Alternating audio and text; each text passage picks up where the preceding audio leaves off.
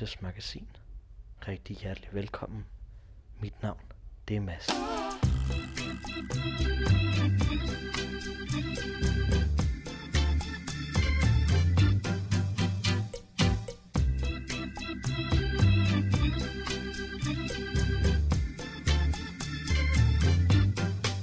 Jeg vil starte med at sige tak for den fine modtagelse af det allerførste program for et par uger siden.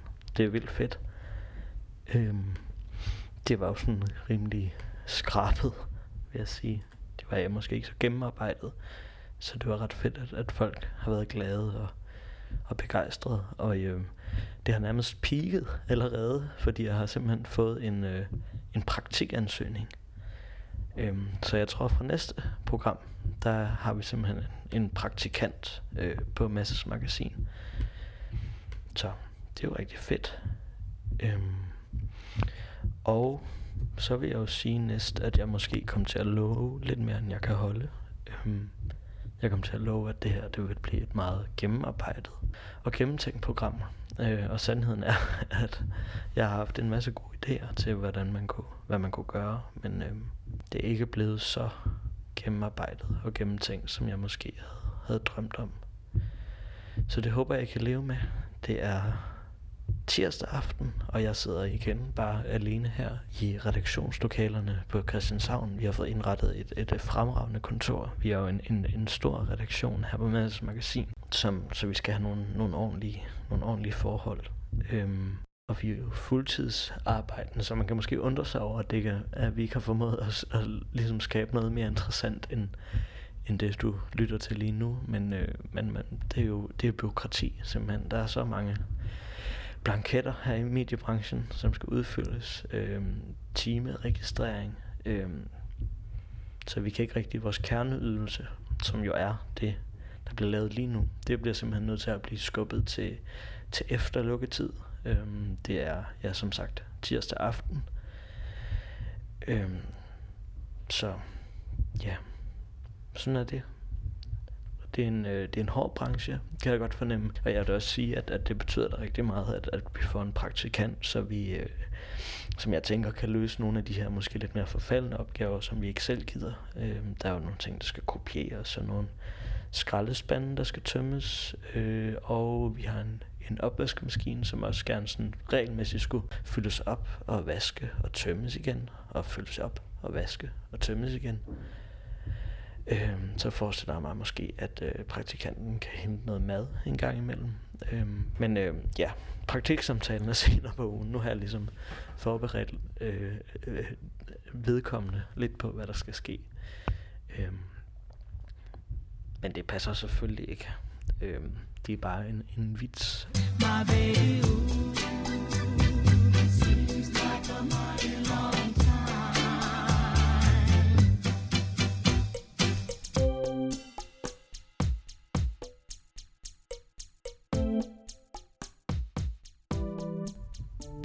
Men nok om det.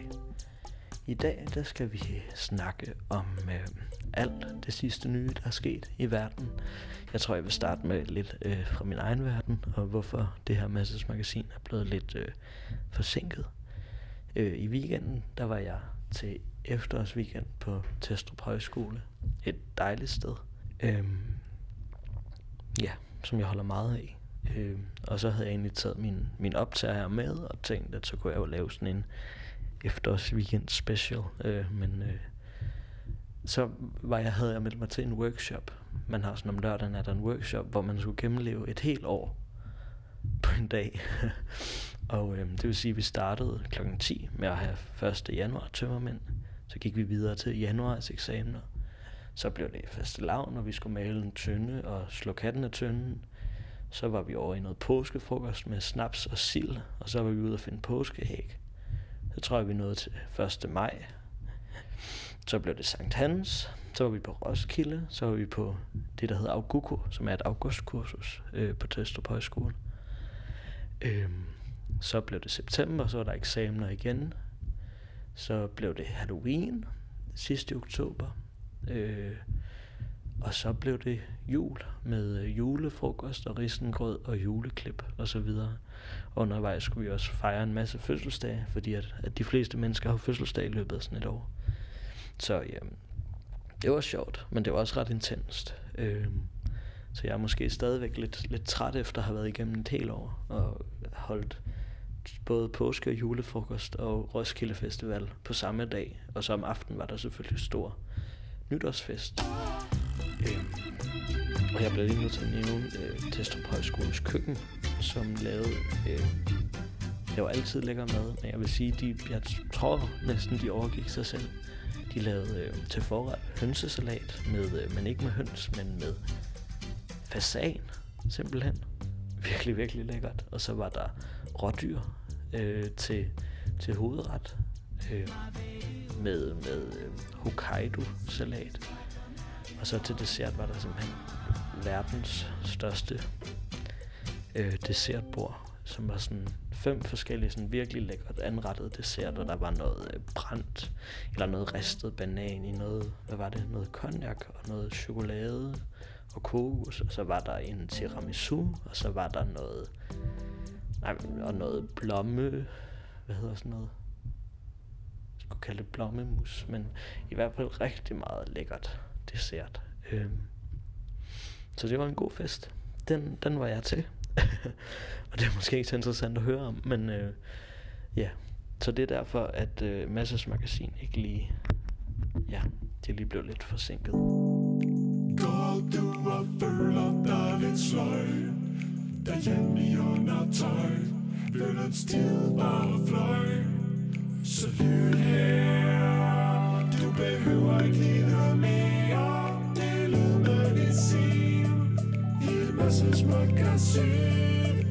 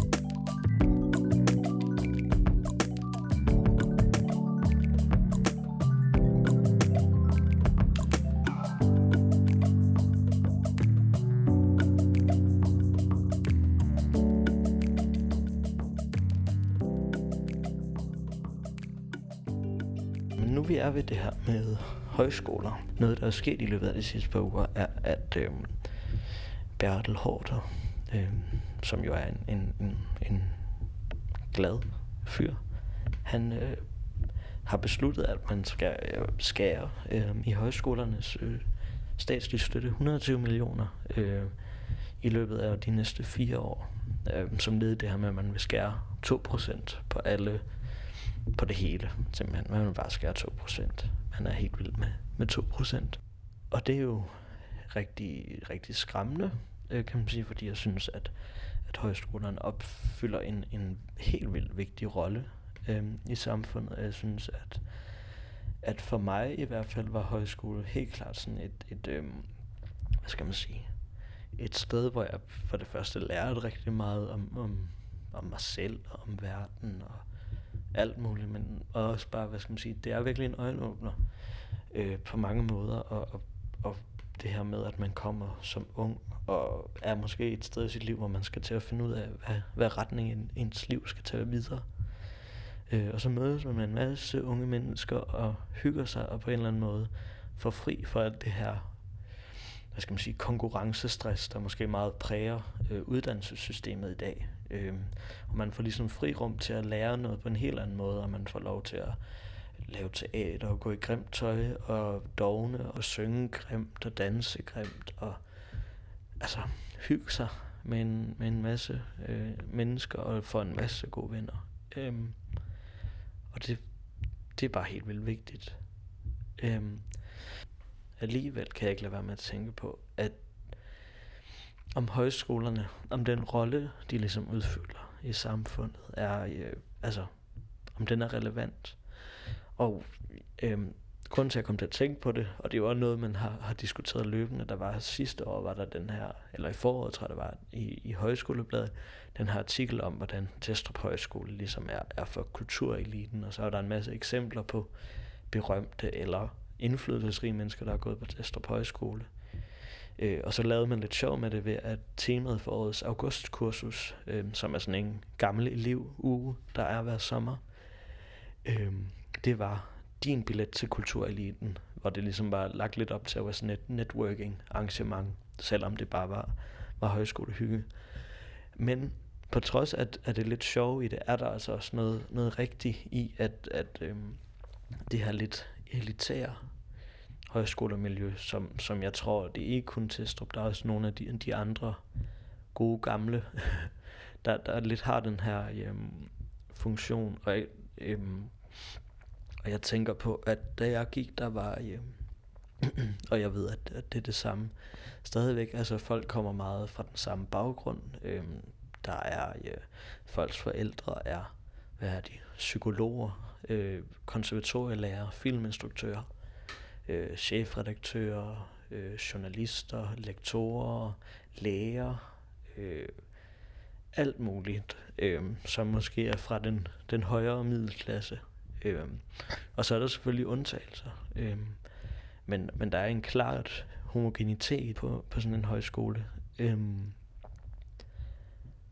og ja, jeg ved sgu ikke, om, om man på den måde, altså om det mere bliver sådan en, en øh, om det præcis bliver sådan et networking sted for, for fremtidens øh, jeg ved ikke, om man kan sige kulturelite, men altså det bliver måske bare sådan en, en, en masse ligesindede, der klapper hinanden på ryggen og mødes, og så klapper hinanden lidt mere på ryggen som gamle elever, og så på tværs af hinanden øh, klapper hinanden på ryggen.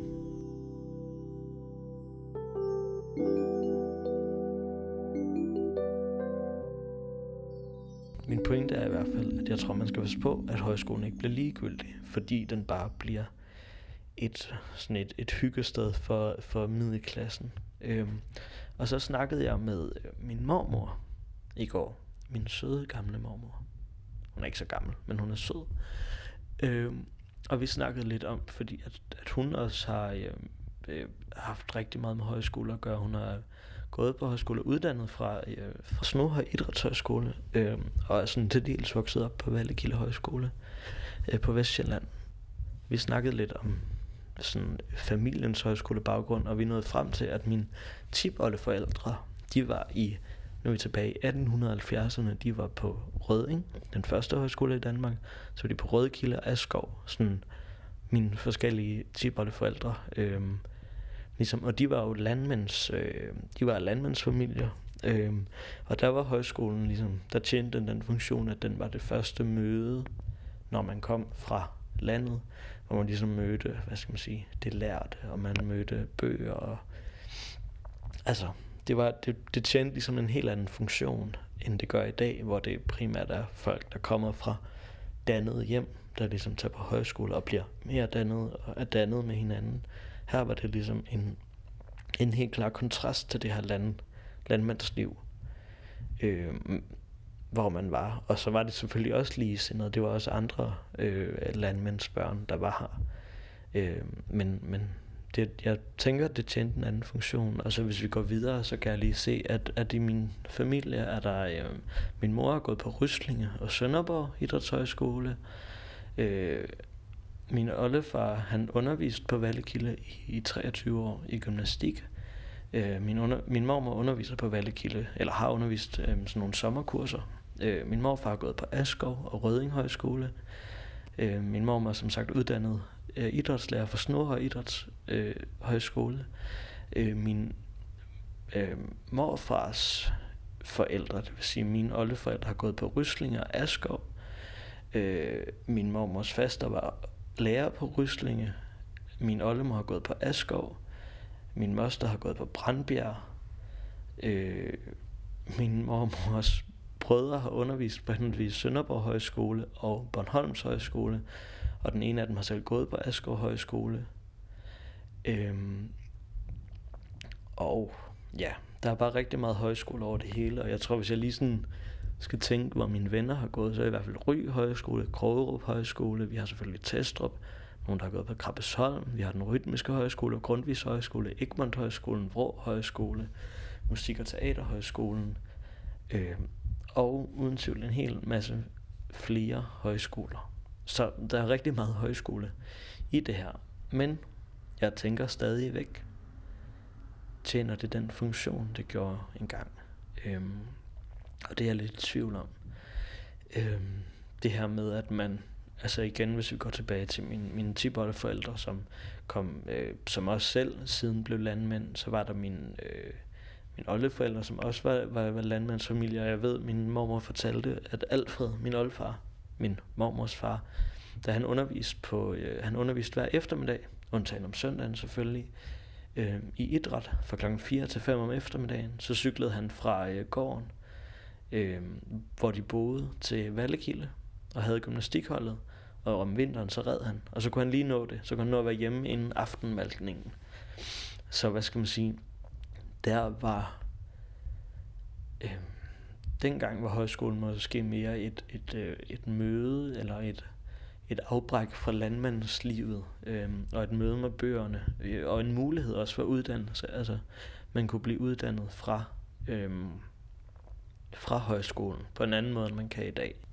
Så det jeg bare vil sige er måske, at højskolen er rigtig vigtig, og højskolen har en rigtig vigtig funktion, og er et fantastisk sted, men jeg tror også bare, at, at man ligesom skal erkende, at den danske folkehøjskole i høj grad i dag er meget ens rettet. I hvert fald til dels meget homogen, og måske ikke løfter i så høj grad et socialt ansvar, eller en, en social rolle i forhold til noget social mobilitet, øh, som, som den tidligere har gjort. Og der tror jeg, at man på en eller anden måde, i hvert fald når man forsvarer højskolen, skal være opmærksom på, at den måske kunne udfylde den her funktion bedre, at man måske kan sige, hvis du har 20 øh, psykolog- og lægebørn, ikke, ikke for, altså, som, som eksempel, så kan de måske, øh, det ved jeg ikke, betale mere end, end øh, 20 kontanthjælpsbørn. Ikke fordi at kontanthjælpsbørn skal være et, et, et begreb som sådan, men jeg synes i hvert fald, at, at mit indtryk er, at den enorme rolle, man kunne spille som højskole i forhold til noget social mobilitet og i forhold til at møde øh, andre og øhm, andre kulturer. Altså jeg tror også, det er det, jeg tænker, når jeg for eksempel er på Testrup, som, som jeg elsker. Det er det her med, at vi er en masse, der øh, er i gang med en, en lang videregående uddannelse, og som er meget samfundsengageret og ansat de altså, rigtige steder. Og det er ikke sådan, at det på en eller anden måde øh, er noget, der sådan bliver, bliver talt om, eller sådan, det er ikke det er ikke fordi, at man, jeg synes ikke, jeg opfatter det ikke som et sted, man networker, eller som på en eller anden måde bliver overskygget af det. Men jeg tænker også bare, at det måske også er fordi, at alle er så ens. Så alle er ligesom med det samme formål at slappe af for deres travle og øh, engagerede hverdag. Øhm, ja, jeg ved ikke, om, om det blev... Det, jeg tror, det blev lidt uklart, fordi jeg blev også lidt forvirret af alle de her højskolenavne, jeg lige ville, ville nævne.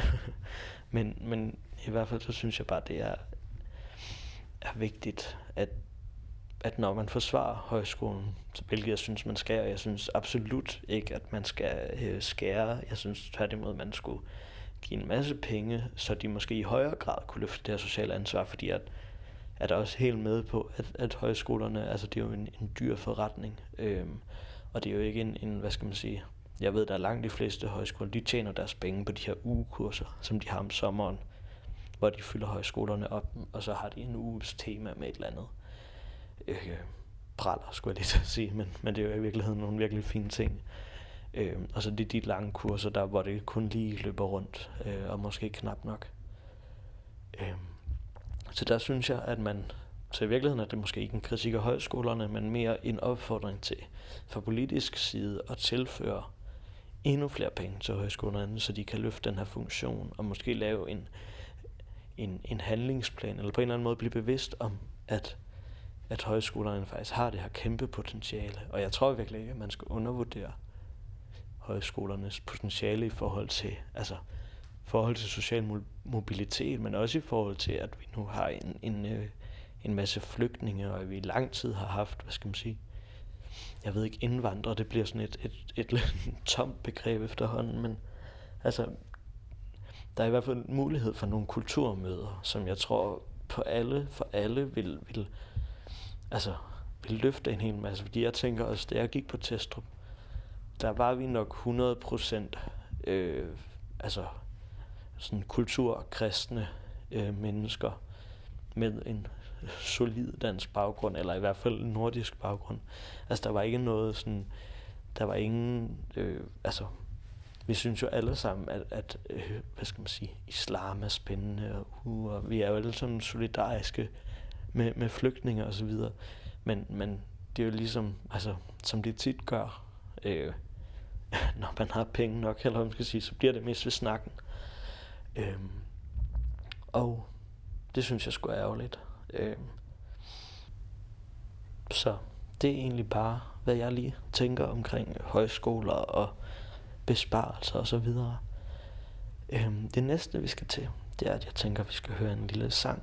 Og øhm, i dag, der skal vi høre øhm, Siberian Swimsuits, øh, sibiriske svømmedragter, øh, som sangskriver og forsanger har øh, Mathias, som også har lavet øh, de her jingles, der er til Massens Magasin, så vil nok kunne høre lyden er lidt den samme. Og øh, det er blevet november, og det er koldt og mørkt, så derfor så skal vi høre et nummer, der hedder Vinter. Det kommer her.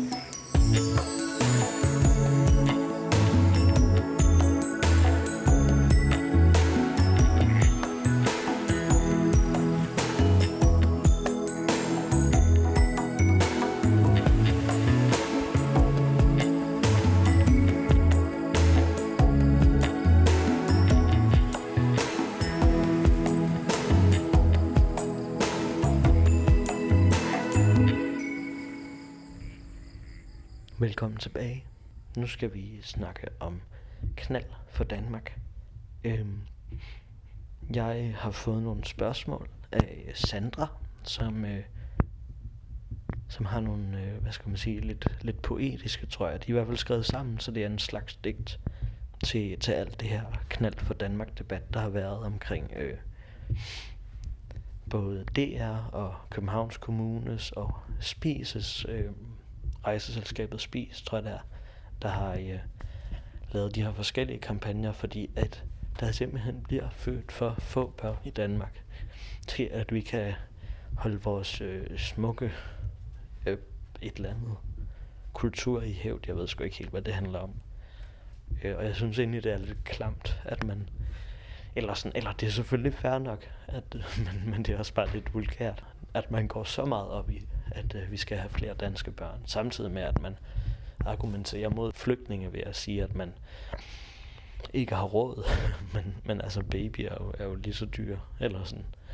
Jeg ved ikke helt, hvad det er, man, man, man ligesom sådan, hvad det er, man vil.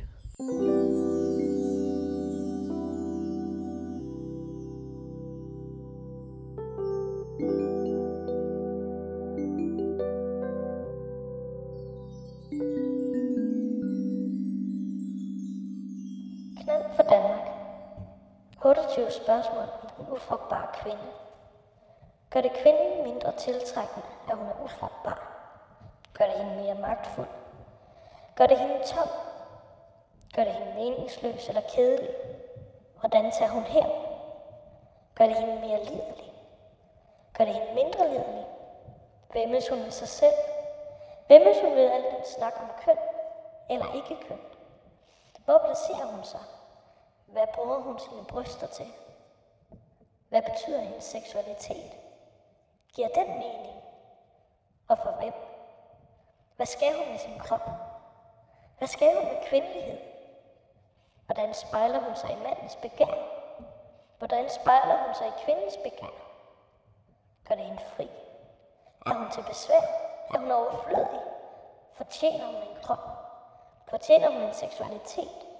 Fortjener hun at være til? Hvad skal hun bruge sit køn til? Hvad skal samfundet bruge hendes køn til?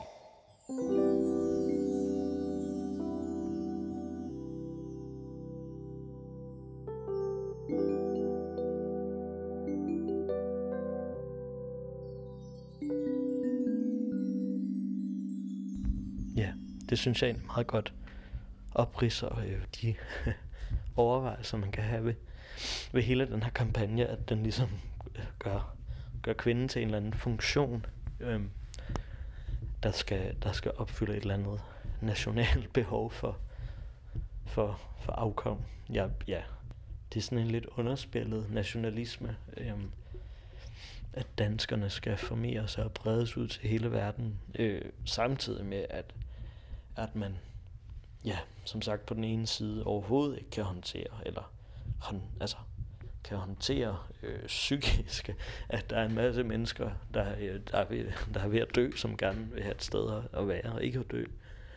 Øh, som det skal de fandme ikke have lov til. Og så på den anden side, så har man øh, et, et øh, hvad skal man sige, de her miljøproblemer, som jo heller ikke ligefrem har brug for flere danskere. Altså, hvis der er noget verdens miljø, som sådan et lidt flydende begreb, ikke har brug for, så er det flere danskere.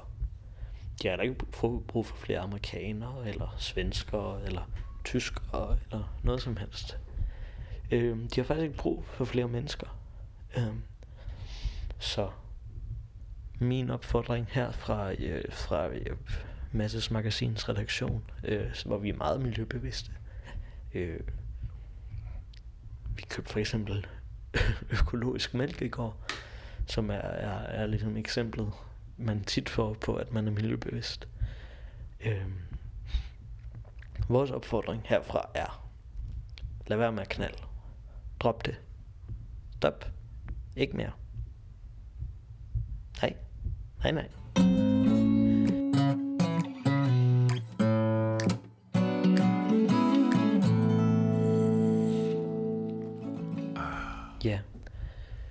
Og så nåede vi hen til Mads seks hjørne, som, som øh, lige er blevet, blevet øh, indført her i Masses magasin. Øh, og her skal vi snakke om alt det, man ikke kan snakke om til dagligt. Måske, det ved jeg ikke. I hvert fald så øh, har jeg fundet øh, den, den sjoveste artikel, tror jeg, på nettet. Øh, og jeg, ja, jeg vil... Ej, det er simpelthen... Ja. Jeg vil ønske, at jeg kunne fortælle, hvordan jeg har fundet den, men jeg kan simpelthen ikke huske det. Øhm, men artiklen hedder Fem tegn på, at han har en lille diller. Øhm, og jeg synes, at, at, at det her er jo virkelig, øh, hvad skal man sige, journalistik, når det er allerbedst. Fordi at, at her er noget, man kan bruge til noget. Øhm, og jeg tror simpelthen bare, at jeg sådan ligesom vil gå kronologisk igennem. Jeg tror lige, jeg vil starte med at læse indledningen, øh, fordi den er bare så god. Man kan desværre ikke sige, at en mand har en lille dealer, hvis han har små sko, eller en lille hånd, for den sags skyld. Der er desværre ingen sammenhæng mellem fødder, hænder osv. og størrelsen på hans stiler. Men der kan dog stadig være tegn, som fortæller lidt om størrelsen på hans gode ven. Herunder lister vi fem punkter, som kan være med til at fortælle, om man har en lille ven. Og jeg synes også bare, den her... Øh ja, nej, det er bare skønt. Altså, jeg vil sige, internettet. Men for eksempel så et tegn på, at han har en lille dealer, er, at han aldrig snakker om hans dealer. Og jeg synes, at øh, det er jo et, et rigtig godt tegn. Så hvis, hvis du kender nogen, der aldrig nogensinde nævner deres dealer i... Øh, Altså, i hvilken som helst sammenhæng, så tror jeg også, altså det er bare sådan, det skal, altså hvis man ikke, hvis det ikke er et regelmæssigt sådan samtaleemne, så er det fordi, han har en lille diller. Og hvis han så samtidig altid siger, og det her, det er jo så lidt modsætningsfyldt, det er ikke størrelsen, men gørelsen, og det kan være i alle sammenhæng, så er det, fordi han har en lille diller. Og hvis han er forholdstypen, det vil sige, at han gerne vil indgå i et forhold øh, med et andet menneske, et parforhold, så er det fordi, han har et lille diller. Og hvis han er god til oral sex, så er det fordi, han har en lille diller. Og hvis han har et stort ego, så er det fordi, han har en lille diller. Og så er der nogle eksempler her på, hvordan man har et stort ego. Hvis man kører i ekstravagante biler, eller bruger mange penge på dyre flasker på natklubben, og har et stort netværk af venner øh, og forbindelser. Og hvis man er succesfuld, så er det fordi, man har en lille diller.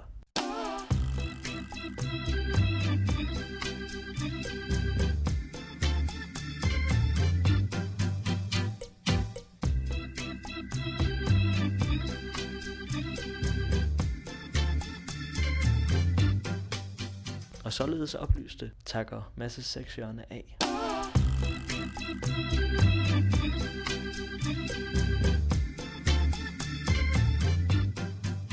Puha. Det blev godt nok øh, lidt, lidt hit, synes jeg. Det var meget, øh, hvad skal man sige, meget information, man fik der. Og meget brugbar information, ikke mindst. Og jeg tror, vi er nået til øh, det punkt i, i udsendelsen, hvor en Mads simpelthen ikke har mere at sige. Øhm, jeg har lige fået et, et cut-tegn fra redaktionen, hvilket betyder, at jeg måske har snakket lidt for længe. Øhm, og, men der er lige nogen, noget praktisk information her fra Masses Magasin. Øh, og det er, at øh, i morgen, onsdag, der skal jeg øh, opereres i min mund. Og det vil sige, i min mund, øh, mine tænder øh, skal opereres. Min kæbe skal opereres.